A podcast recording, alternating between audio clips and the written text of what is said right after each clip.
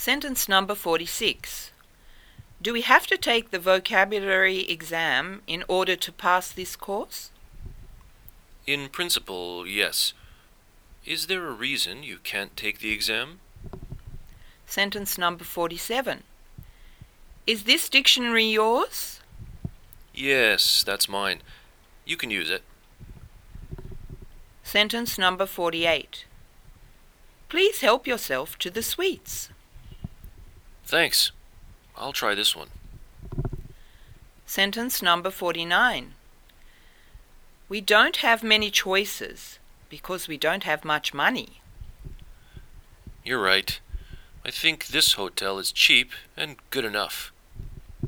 Sentence number 50. Does she have a lot of baggage? Yes, she has four big suitcases.